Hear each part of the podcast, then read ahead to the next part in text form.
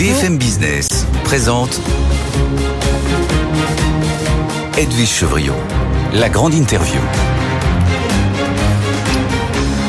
Bonsoir à ceux qui nous rejoignent dans cette grande interview. Mon invité ce soir, il est rapporteur général de la Commission des finances à l'Assemblée nationale. Bonsoir Jean-René Cazeneuve. Bonsoir. Merci d'être avec nous. Vous êtes aussi député du Gers, pas trop souffert des intempéries, des orages très violents qui ont euh, frappé la France et notamment le sud-ouest? Si, de manière assez, assez ponctuelle, un peu de, un peu de grêle, des inondations. Euh, mais euh, écoutez, j'espère que, j'espère que c'est la fin. Euh, beaucoup de questions à vous poser. Se sont déroulées hier les assises des finances publiques euh, à Bercy, avec la présence de la Première ministre et puis votre présence évidemment. Euh, on va revenir là-dessus puisque on peut trouver, paraît-il, selon le ministre de l'économie et des finances, Bruno Le Maire, au moins 10 milliards d'économies. Une question sur la, Banque de France d'abord. La Banque de France, vous avez vu, elle a euh, donné sa croissance, son estimation de croissance, qu'elle est un petit peu relevée à 0,7%, mais euh, elle est moins élevée que celle que prévoit le gouvernement, notamment dans le budget 2023, qui est, qui est à 1%. Euh, est-ce que pour vous, ça vous inquiète Vous trouvez ou au contraire, vous pensez qu'on est quand même sur une pente positive? Allez, soyons positifs. depuis un an, euh, on nous dit que nos prévisions sont trop optimistes, que la France va rentrer en récession. Hein, c'est ce qu'on disait il y, a, il, y a, il y a un an. Euh, et, et, à chaque fois, euh, révision après révision, que ce soit l'INSEE, que ce soit l'OCDE, que ce soit la Banque de France, euh, les prévisions se rapprochent de ce que sont nos estimations, d'abord pour 2023 et maintenant pour, pour 2024. Donc c'est vrai qu'on est un tout petit peu plus haut. Aujourd'hui, on est à 1% de prévision pour 2000, 2023. Certains disent 0,7 comme la Banque de France, d'autres disent, disent 0,8. Ça montre aussi que notre économie est plus résiliente que ce qui était annoncé par, euh, par certains. C'est une bonne nouvelle. Voilà, les entreprises sont présentes, sont au rendez-vous. Oui, en même temps, c'est une croissance qui est insuffisante pour générer de la richesse qui permettrait de réduire le déficit. Et tout de suite, ça fait le lien avec les assises. malgré tout, ça veut dire qu'il n'y aura pas, à votre avis, de projet de loi de finances rectificative pour 2023 Ça ne le justifie pas? Non, ça ne justifie pas. Nous sommes assez proches des prévisions euh, à la fois en recettes et à la fois euh, euh, en dépenses parce que le coût de l'énergie baisse maintenant de manière assez significative. L'inflation aussi est en, train de rejoindre les estimations qui ont été faites sur l'année en dessous de, de, 5%. Donc normalement, il n'y aura pas de projet de loi rectificatif. Oui.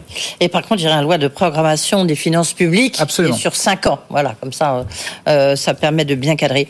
ces des finances publiques, est-ce que, est-ce que ça sert à quelque chose euh, honnêtement, euh, Jean-René Cazeneuve, parce que euh, il y a tellement de rapports sur comment faire, il y a eu tellement de promesses données. Alors certes, il s'est passé beaucoup de choses avec comme conséquence le quoi qu'il en coûte, mais là encore, il y a eu la, hausse des fonctionnaires qui n'était pas prévue, même si elle est sans doute utile, plus 5 milliards. On a l'impression que chaque fois qu'on ouvre le journal, il y a quelques milliards en plus. Ça vous inquiète pas? Non, parce que évidemment, il y a des nouvelles priorités. on veut réindustrialiser notre pays et c'est plutôt en train de marcher. En tous les cas, on a inversé une, une tendance négative depuis euh, des dizaines euh, d'années. On veut retrouver euh, le plein emploi. Donc tout ça, ça demande des investissements importants, des soutiens de la part de la part de l'État. Comme on ne veut pas augmenter les prélèvements obligatoires, les impôts, pourquoi? Parce que nous sommes un des pays au monde qui a le niveau d'imposition le plus élevé et on ne peut pas non plus on ne peut pas non plus euh, euh, augmenter notre dette, puisque là aussi, c'est pas pour. Bah, on le fait, on le fait non-stop. Hein. Oui, mais on est quand même sur une trajectoire euh, dans le cadre euh, de euh, la loi de programmation justement des finances publiques. On est sur une trajectoire jusqu'en 2027. Nous allons repasser sous les 3% de, de, déficit et à 108% de mémoire du poids de la dette par rapport à notre PIB. Pourquoi on ne veut pas augmenter notre dette? Parce qu'elle elle nous coûte, avec les taux aujourd'hui, elle nous coûte de plus en plus cher. Si vous voulez, elle est à 71 milliards prévus en, en 2027. Donc, pas de, pas de dette supplémentaire. Euh, en tous les cas le moins possible, euh, pas d'impôts supplémentaires. Il faut donc revoir nos dépenses de manière systématique. Oui, mais pardonnez-moi, il y a un côté, il y a qu'un faucon, mais en même temps, le euh, faucon, mais c'est quoi l'action derrière? Parce que Renaud Le Maire, il a fait plusieurs déclarations aussi pour dire voilà, on doit réduire nos déficits, on doit réduire le poids de la charge de la dette. Vous avez tout à fait raison. Mais reconnaissez que pour l'instant, les économies moins 10 milliards, mais on est dans le flou le plus total. Peut-être que vous pouvez nous les préciser. Oui, je vais vous les préciser, mais reconnaissez aussi qu'on a passé des périodes particulière. Euh, des crises uniques quand même depuis euh, la fin de la Seconde Guerre mondiale. Donc qui a amené des mesures exceptionnelles qui ont creusé notre déficit, qui ont creusé le niveau des dépenses publiques. Maintenant, il faut c'est un peu le retour à la normale. Mais ce qui est assez surprenant en matière de, finances publiques, ce qui peut paraître normal dans une entreprise, dans une association, même dans, dans, un foyer, euh, c'est-à-dire bah, chaque année, on regarde si on peut baisser telle ou telle dépense pour réorienter vers d'autres sujets, ça n'est pas euh, fait de manière systématique pour les finances publiques. Donc les assises nous ont permis de mettre sur pied une méthode. Nous voulons chaque année, de manière systématique, regarder l'intégralité des dépenses publiques pour voir celles qu'on peut baisser, euh, celles qu'on peut réorienter, là aussi, pour se donner des marges, de manœuvre sur nos priorités. Oui, mais alors, moi, c'est drôle, en vous écoutant, euh, Jean-René Cazeneuve, vous disiez à propos de la, prévision de croissance, notre prévision de croissance, c'est pas la vôtre, puisque vous, vous êtes à l'Assemblée nationale, vous êtes à la Commission des finances, c'est celle de Bercy. Ça veut dire que vous êtes totalement sur la même ligne que Bercy? Bah, écoutez, sur les documents euh, budgétaires, euh, oui, euh, les documents de Bercy sont votés ou pas votés, mais nous avons voté le budget 2023 avec une prévision de croissance de, de, 1, de 1%. Alors si on termine à, 0,8 ou 0,9, il va y avoir des aléas. Chaque année, il y a des aléas. D'accord, non, mais c'était aussi pour peut-être aller vous chercher sur la question des, des économies. Où est-ce qu'on peut les trouver? Parce qu'on on parle de la santé, on, on voit quelques pistes, hein, peut-être sur les remboursements de certains médicaments, d'avoir une franchise un peu plus élevée. On parle du logement. Or, le logement est une véritable bombe sociale, mais en même temps, c'est un très gros budget. On parle du ministère du Travail, mais en même temps, on veut aller vers le plein emploi. Il y a la réforme France Travail. Euh, vous, voyez, il y, a, le ministère de la Justice, il faut des crédits supplémentaires. Euh, ou, quelle que soit la direction où on regarde, il faut plus d'argent. Et vous, vous nous dites qu'il faut faire des économies comment allez-vous faire et peut-être donner des idées euh, au gouvernement? mais, vous mettez le doigt sur euh, le, paradoxe euh, français ou la difficulté politique que nous avons. C'est-à-dire qu'effectivement, à chaque fois qu'on parle de baisser une, une dépense, quelqu'un se précipite ou dit mais non, surtout pas, vous mettez en péril un secteur d'activité, vous mettez en péril telle ou telle entreprise ou telle ou telle politique publique. Donc on est obligé de, de faire ce travail. Quand on parle de 10 milliards d'économie. Euh, je peux vous donner, je vous donnerai quelques, quelques éléments. Ça représente 0,6% euh, des dépenses publiques. Les dépenses publiques, c'est 1500 euh, milliards. Oui, 0,6, je dis pas que n'importe qui. Oui, mais on n'est jamais arrivé. Donc, euh, mais, pas pourquoi tout d'un coup on va y arriver. Mais on y est arrivé au début de mandat. Entre 2017 et 2019, on a baissé notre dépense publique. On nous sommes passés sous les 3%. On a baissé l'augmentation des dépenses publiques. C'est pas tout à fait la même chose. Hein, vous, avez raison, vous avez raison. Ah mais c'est une grosse différence. Hein. Mais notre objectif, c'est de baisser en, volume. Nous y arrivons en 2023 et 2024. C'est vrai qu'on vient de points très hauts avec les dépenses exceptionnelles liées euh, à l'inflation et à la crise euh, en Ukraine, mais ça va continuer à augmenter euh, en valeur, bien évidemment, eu égard au niveau d'inflation. Donc il faut faire ce travail, il faut, faut dialoguer, il faut expliquer pourquoi on le fait. Fois plus, c'est pas pour réduire ou baisser de politique. C'est une approche comptable, c'est pas moi qui le dis, c'est l'opposition. Hein. Oui, si on croit tout ce que dit l'opposition, on va pas. Vous savez, l'opposition, dès que vous baissez une dépense, l'opposition de gauche euh, crie à l'austérité. Euh, donc, il, ne faudrait euh, aller écouter que augmenter en permanence le nombre de fonctionnaires, de dépenses de, le nombre de dépenses publiques. Et à droite, on nous accuse au contraire de, de gabegie. Ce qu'on essaye de faire, c'est donc maîtriser nos dépenses publiques, revient le plus vite possible sous les 3% de déficit en 2027. Alors maintenant, vous faites comment? Alors, on va essayer de prendre quelques exemples concrets. Qu'est-ce qui vous paraît Sur le logement, vous avez évoqué ce, sujet. Eh sur le logement, nous voulons arrêter le dispositif euh, Pinel. Nous voulons également réorienter euh, le prêt euh, à taux, à, taux, à taux zéro sur les zones les plus tendues. Et eh bien ça, ça nous permet de faire 2 milliards d'économies à peu près. Mais en même temps, vous écoutez comme moi, enfin tout le monde ici, tous les experts, les professionnels de l'immobilier euh, défilent ici pour nous expliquer que un, les Français peuvent plus se loger, notamment les Français les plus modestes, euh, et que deux, euh, c'est un arrêt total de la construction euh, du neuf, que l'on peut plus les loyers, c'est plus possible. Donc, on a le sentiment quand même que est-ce que c'est vraiment le moment de de revenir sur des aides au logement? Eh ben, ça n'est jamais le moment. Euh, il faut aussi imaginer. mais il faut aussi imaginer que chaque euro de dépenses publiques, il y a un contribuable. Et quand on baisse, en tous les cas, qu'on réoriente la dépense publique, eh bien, on, on, baisse le poids, le prélèvement sur les contribuables. C'est l'argent des Français, si vous voulez. Donc, quand on fait 2 milliards d'économies sur un dispositif parce qu'il n'a pas fait ses preuves. Si le dispositif dans le logement aujourd'hui était... Ah bah, le Pinel a fait ses preuves, hein. bah, un peu trop ses preuves justement. Oui, oui, non, le Pinel n'a pas fait ses preuves, ce dispositif-là n'a pas fait euh, ses preuves euh, en, particulier. Et d'ailleurs, euh, si je regarde ce que coûte notre politique du logement et le niveau de satisfaction qu'il y a aujourd'hui des Français par rapport à ce sujet, on a un sujet d'efficacité de la dépense publique. Et eh bien justement, est-ce que c'est là où vous avez mis le doigt, à mon avis, où là on peut faire des choses, mais pour l'instant j'ai entendu rien là-dessus, c'est l'efficacité de l'État qui est en jeu. Mais personne ne, s'attelle à cette espèce de mastodonte qui s'appelle l'État. On a l'impression qu'on met de plus en plus l'argent et on ne sait plus où ça va écoutez, ce travail euh, de, revue des dépenses publiques, euh, c'était l'objet des assises euh, des finances publiques. Hier, on a, on, s'est engagé sur une sur une méthode. Les parlementaires vont apporter un certain nombre de propositions d'ici le budget qui sera discuté à partir du mois d'octobre de cette de cette année. le gouvernement a fait de son côté aussi des revues de dépenses. Il y a des missions parlementaires. Donc la Cour des comptes fait également un certain nombre de recommandations dans un rapport qui va être publié d'ici quelques semaines. Et tout ça doit nous permettre de faire un certain nombre d'économies. Moi, je ne connais pas, si vous voulez, d'entreprises je viens du secteur euh, euh privé. privé. pas Saint-Gobain et d'autres euh, si, entreprises, oui. Si vous voulez, je ne connais pas d'entreprise où d'une année sur l'autre, on se dise pas, tiens, on a digitalisé un certain nombre de tâches, on a changé l'organisation, euh, on a, on a innové, donc il y a un certain nombre de, de dépenses qui baissent. Regardez, même dans le domaine public, c'est possible. Le fameux impôt.gouv euh, que nous utilisons tous chaque année, eh bien, c'est typiquement un service aujourd'hui qui est reconnu. C'est peut-être le service public le, le plus efficace, en tous les cas, si j'en crois à cette Et pourtant, on a baissé le nombre de fonctionnaires. Oui, c'est toujours à Bercy. C'est le seul endroit où on a baissé les fonctionnaires. Hein. C'est pas tout à fait le seul endroit où on a baissé fonctionnaires. Oui, on est, un, on est un nombre, on est un nombre constant de fonctionnaires à peu de mmh. choses près. Donc, euh, il y a des endroits où ça baisse, endroits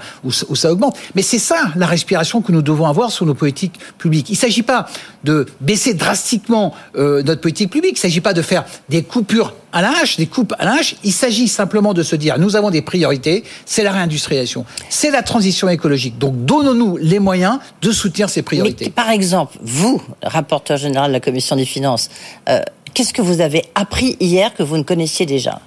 Écoutez, on a des pistes très sérieuses. Euh, et vous voyez, dès qu'on dit euh, on va toucher un peu au logement, tout de suite quelqu'un euh, se précipite, le, secteur se mobilise pour dire il n'y en a pas question. Quand on dit que il y a un absentéisme aujourd'hui qui monte de manière, c'était le, titre du journal qui a précédé, on dit que on a quand même un problème collectif. Donc on a de l'absentéisme qui est en train de monter de manière vertigineuse. Donc qu'est-ce qu'on fait pour lutter contre ça. Comment on responsabilise euh, les entreprises Comment on responsabilise les problèmes de santé pour faire baisser cette dépense. C'est une dépense qui n'est pas productive. Justement, est-ce que personne ne peut nous accuser. Est-ce que vous êtes pour toucher au jour de carence ou pas? Écoutez, peut-être qu'il faut regarder ce sujet. Donc, il y a une concertation qui est lancée euh, par la première ministre sur ce sur ce sujet. regardons avec Mais vous, les professionnels. Qu'est-ce que vous pensez, puisque vous avez été justement dans le privé Oui, je, vous, pensez qu'il faut revenir sur les jours de carence? Je, je, pense qu'il y a aujourd'hui un certain nombre de personnes qui peuvent abuser euh, du, du, du, Ou sur les médecins. Il y a un certain nombre de professionnels. C'est une minorité. Je veux surtout pas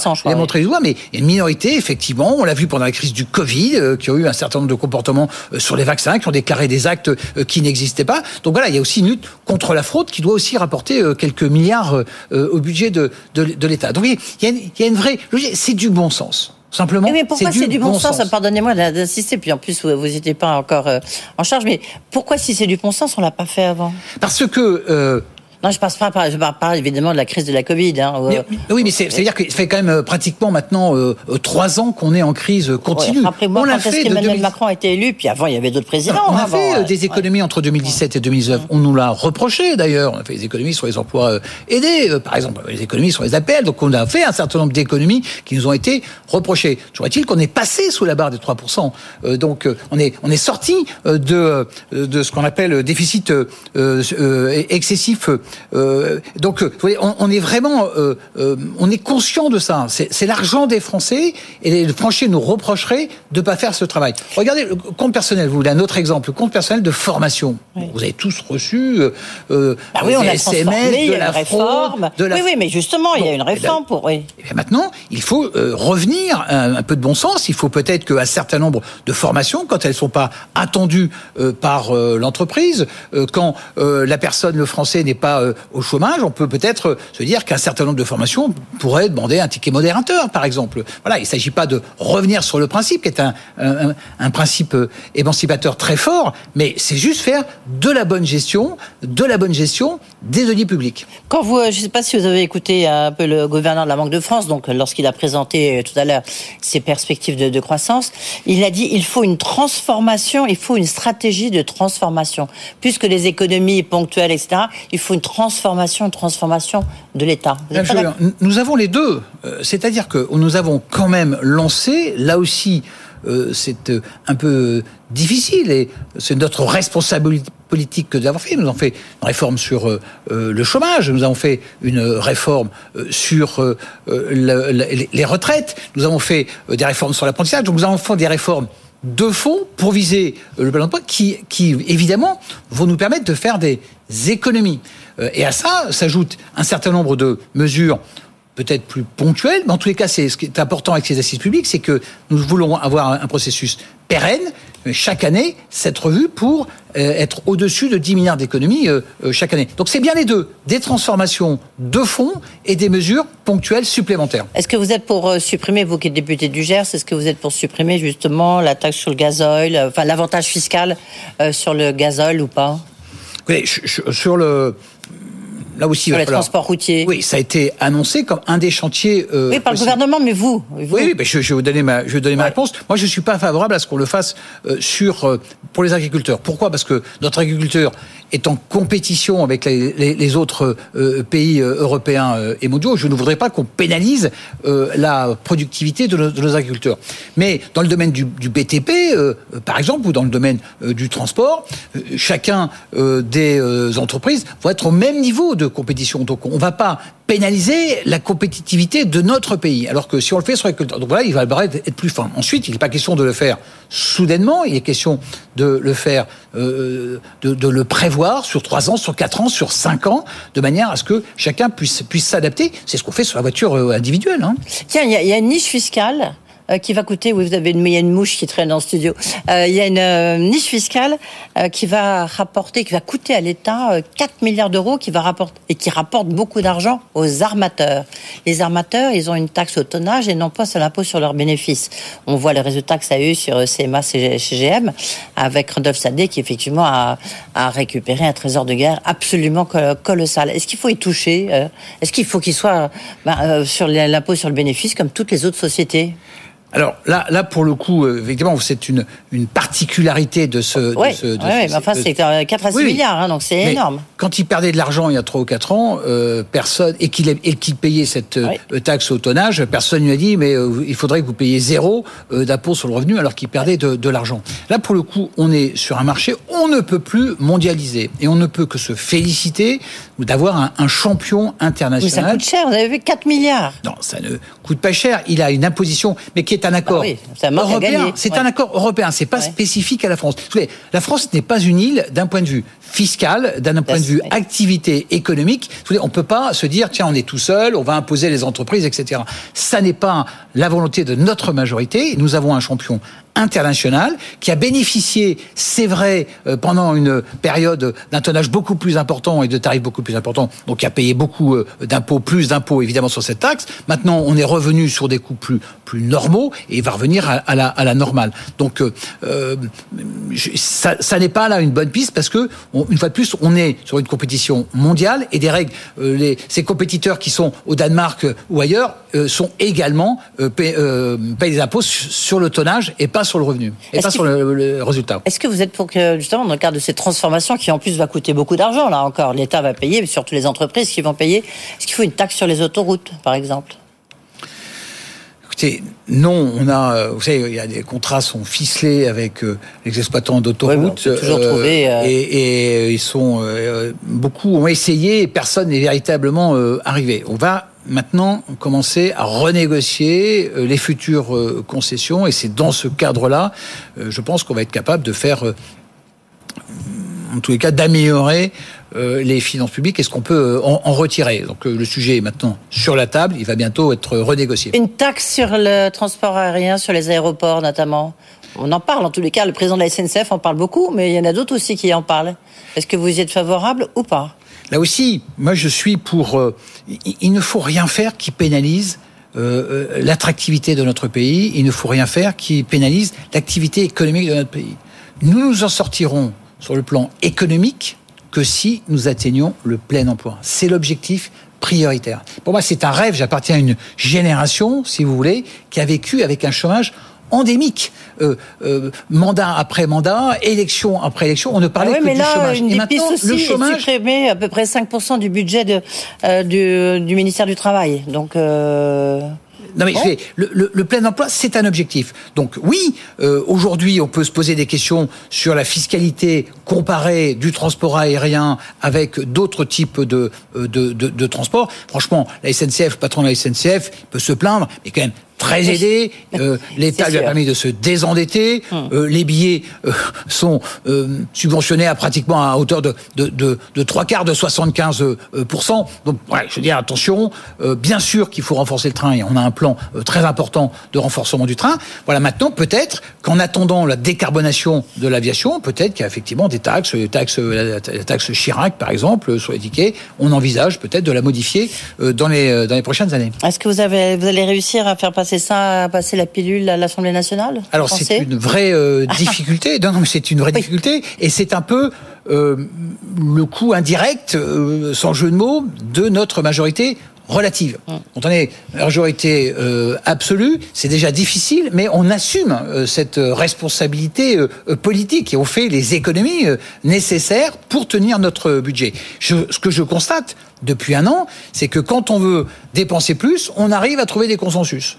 Quand on ah veut bah faire des économies, mais comme par hasard, nous sommes seuls au monde, évidemment, et les uns et les autres ne sont pas là pour en parler. Donc, euh, euh, oui, ça demande encore plus de travail dans le contexte politique actuel pour être capable de mener un bien. Mais j'en appelle à la responsabilité des hommes politiques pour nous permettre de faire ces économies, une fois de plus, qui sont relativement mineurs par rapport à des dépenses et qui doivent nous permettre de financer nos priorités.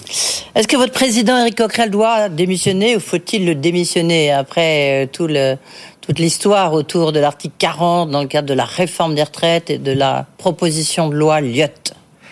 Écoutez, il a euh, depuis un an, il, il, il, préside euh, avec talent la commission des finances. Il n'y a rien qui explique ça. C'est vrai qu'il a pris des positions euh, deux fois sur ce fameux article 40 euh, qui ne sont pas orthodoxes, c'est le moins qu'on puisse dire, qui pour moi sont des fautes politiques importantes parce que il a un rôle institutionnel avant d'être un président euh, de parti, un président et un, et un, homme politique de la France insoumise. Donc c'est un, un vrai problème. les postes. Mais vous trouvez qu'il fait correctement son boulot? Mais sur, le, sur le président de la commission des finances. Reste, il a fait très correctement ce, ce, son travail. Donc maintenant, les postes chaque année pour tout le monde sont euh, remis en cause. On verra euh, comment ça va se, se, se passer. Oui. Donc euh, c'est quand la remise en cause du reste? J'ai plus la date en tête. 1er octobre. 1er octobre. C'est pour tous les postes à l'Assemblée nationale, pas spécifiquement pour lui. Et pour vous, euh, mais pour vous, on dit que vous serez peut-être ministre si jamais il y a un, un, remaniement ministériel. Écoutez, je ne vous demande pas une réponse, je vous demande pas de réponse, ne vous inquiétez pas. J'essaye de faire le mieux possible mon travail. Merci. Le rapporteur général, ça me suffit. Merci beaucoup. Vous l'avez dit, Jean-René Cazeneuve, donc le rapporteur général de la Commission des finances à l'Assemblée nationale, était notre invité avec des économies à faire en ligne de mire. Euh, voilà, tout de suite, vous pouvez, euh, vous pouvez retrouver le QR, vous avez le QR code qui s'affiche. Je vais y arriver. pour ceux qui nous regardent à la télévision, pour écouter cette interview. Sinon, vous allez sur le site de BFM Business euh, en replay. Et puis, comme tous les soirs, Tech Co. Mais aujourd'hui, c'est un spécial Bourget avec François Sorel. Bonne soirée.